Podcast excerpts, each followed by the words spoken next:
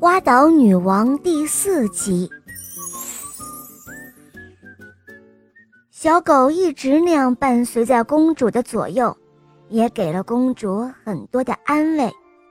有一天，公主突然发现小狗好像不是很开心，不像从前那样依靠在自己身旁，于是她很担心。她担心小狗是不是生病了，便将它带到一个地方。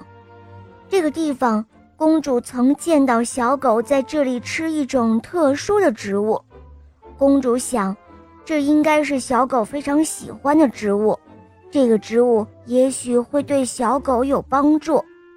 可是，她将小狗带去之后，小狗却碰也不碰那些植物了，整个晚上。小狗都在叹息和呻吟，仿佛正承受着极大的痛苦。后来，公主不知不觉地睡着了。当她醒来后，她先想到的就是自己最钟爱的小狗。可是，小狗并没有趴在她的脚边。公主飞身跑到洞外，去寻找小狗的踪迹。她刚刚踏出洞口。就看到一个步履蹒跚的老者，还没来得及看清楚他的模样，老人就消失得无影无踪了。老人的出现让公主太感到意外了，惊讶程度甚至不亚于小狗的失踪。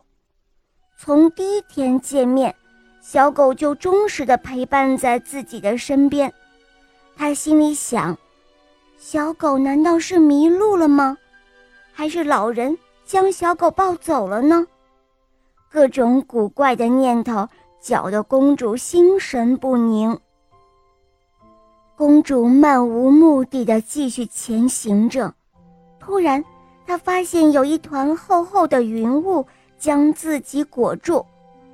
不一会儿，前面出现的正是自己出生的王宫。而裹住自己的云却不见了。他走入王宫，却发现所有的人都身着丧服。原来，自从他失踪以后，他的母亲承受不了巨大的打击，没过几天，便与世长辞了。在无奈之下，公主只能继承了王位。现在。